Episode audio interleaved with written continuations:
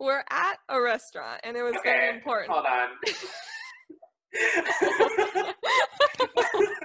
I just want to say Mhm. that every time somebody starts talking, like the first couple of episodes that I've done, Yes. every time somebody starts talking about these chapters, I Yeah.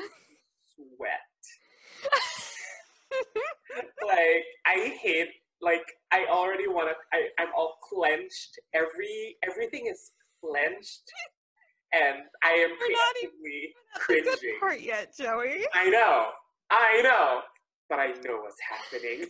Hi, and welcome to When You Fick Me in the Eyes, a podcast about the Gay Jonas Brothers fan fiction that I wrote when I was 14. I'm Joey, and I have a master's degree in creative writing, and this is what I'm using it for. That's a threat.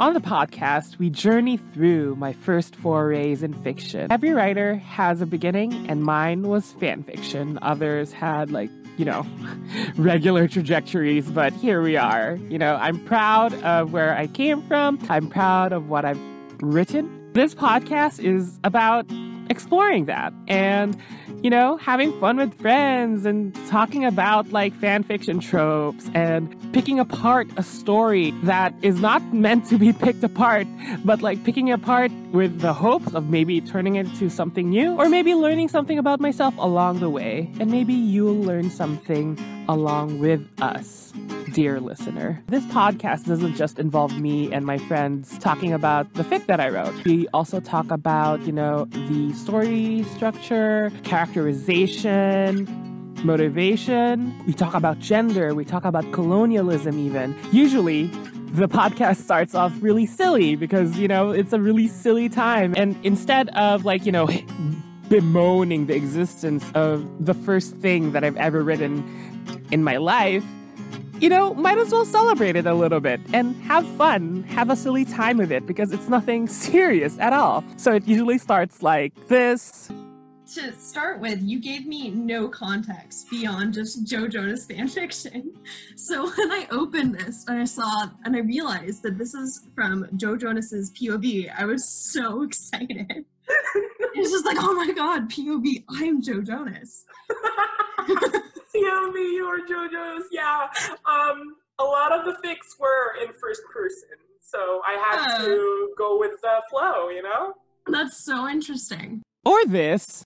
they discuss the uh, upcoming concert that's going to happen, and I would really like to read this lineup for you. No, Uh. that's the worst. Okay, okay, okay. Are you Okay. ready? I guess. All right, so they are playing with the Pussycat Dolls, no. uh, Miley and Demi, who are referred to by their first names only. Um, Okay. of course. MCR. Sure. Oh no. MCR is there. Um, Secondhand Serenade, which is an interesting choice. and Katy Perry and Fall Out Boy is also there, but they're not mentioned again. okay. Uh, Thanks. And it's sort of implied that there might be others.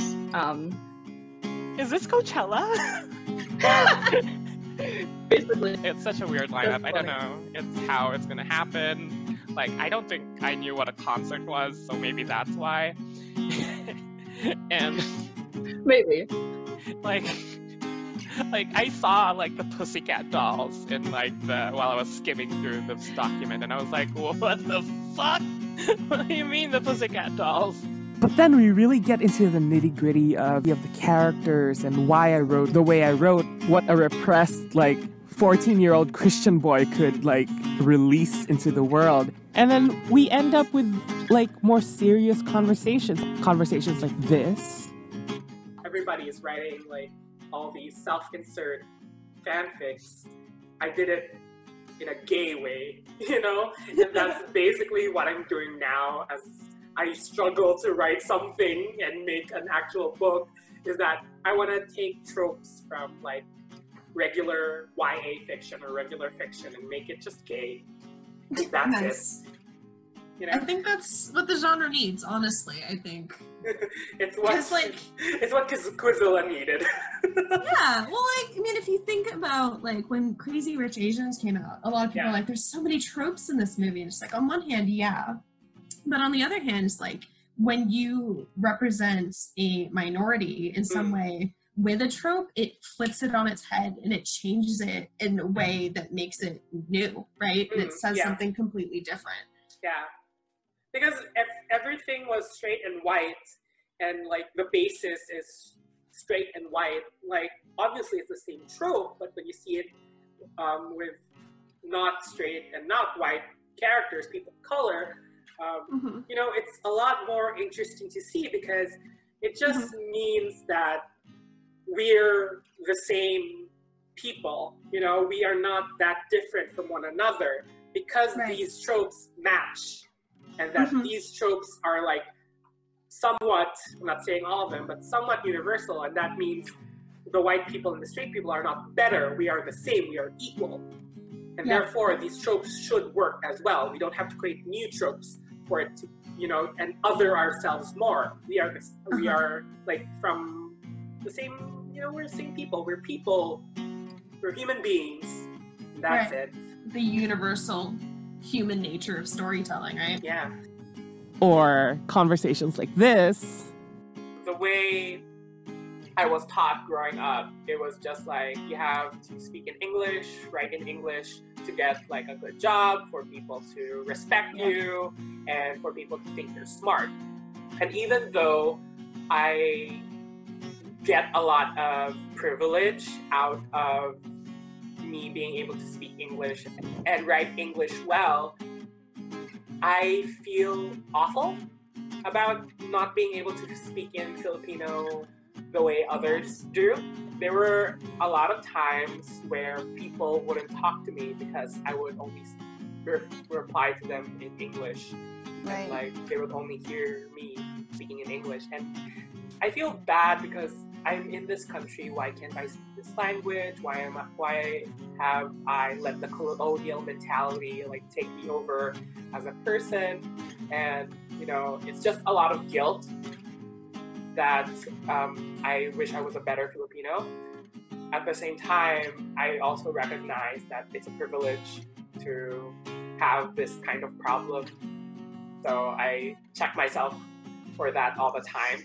in America, uh, a lot of people have like similar, like immigrants or children of immigrants have similar uh, situations with their language. Like they don't. Um, sometimes people's parents like don't teach them their native language because they want to fit into English, Mm, and then you grow up and you really have a lot of regret about that. Uh, Yeah. But unfortunately, English is taken over, and people uh, think that it needs to be the the language that everyone uses internationally to be considered uh, smart, which is Exactly. ridiculous. It's really hard now to like pick up a language that you are supposed to know. Especially me, like Yeah, I get immigrant children, like they're in the states, they live. yeah, but you amongst- feel like that y- it's your own country. Yeah, I'm in my own country, and I don't But feel I like I mean, belong. it's not your fault that you were colonized. So yeah, Or like this. I think what makes a true conflict and a really grounded conflict is when both people have faults in it. Um, and I could see glimmers of that, but it was almost as if you were kind of skirting around that true kind of conflict, so it felt very surface level at Mhm. times. Yeah. And- Um, I just I that really tracks the conflict that you know that could have been, so to speak, is like you said, a lot of self-reflection and me. I wasn't ready to reflect on myself as a Yeah. as a kid because I grew up like you know Christian and all of that stuff and and it was like you can never you weren't allowed to doubt you know Right. you were never allowed to doubt the faith and if you ever doubt like in my mind like if i reflect on my faith and what it means for my identity it means that i'm going to hell right away Like, Right. there's like you know like no way out of it you're going to hell if you ever doubt anything so that's why I didn't allow myself to self-reflect. Also, I was like 15, so I don't think self-reflection Yeah. was a thing. And if you're interested in hearing the rest of the story, I have six episodes out and there is more to come every other Friday.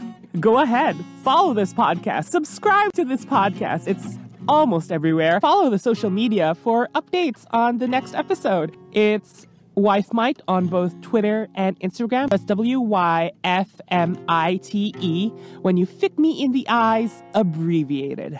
Wife Might. Follow those accounts on Twitter and Instagram, and I will update you when a new episode drops. So join me in this weird, weird journey through the past in a way. And remember, please don't tell the Jonas Brothers.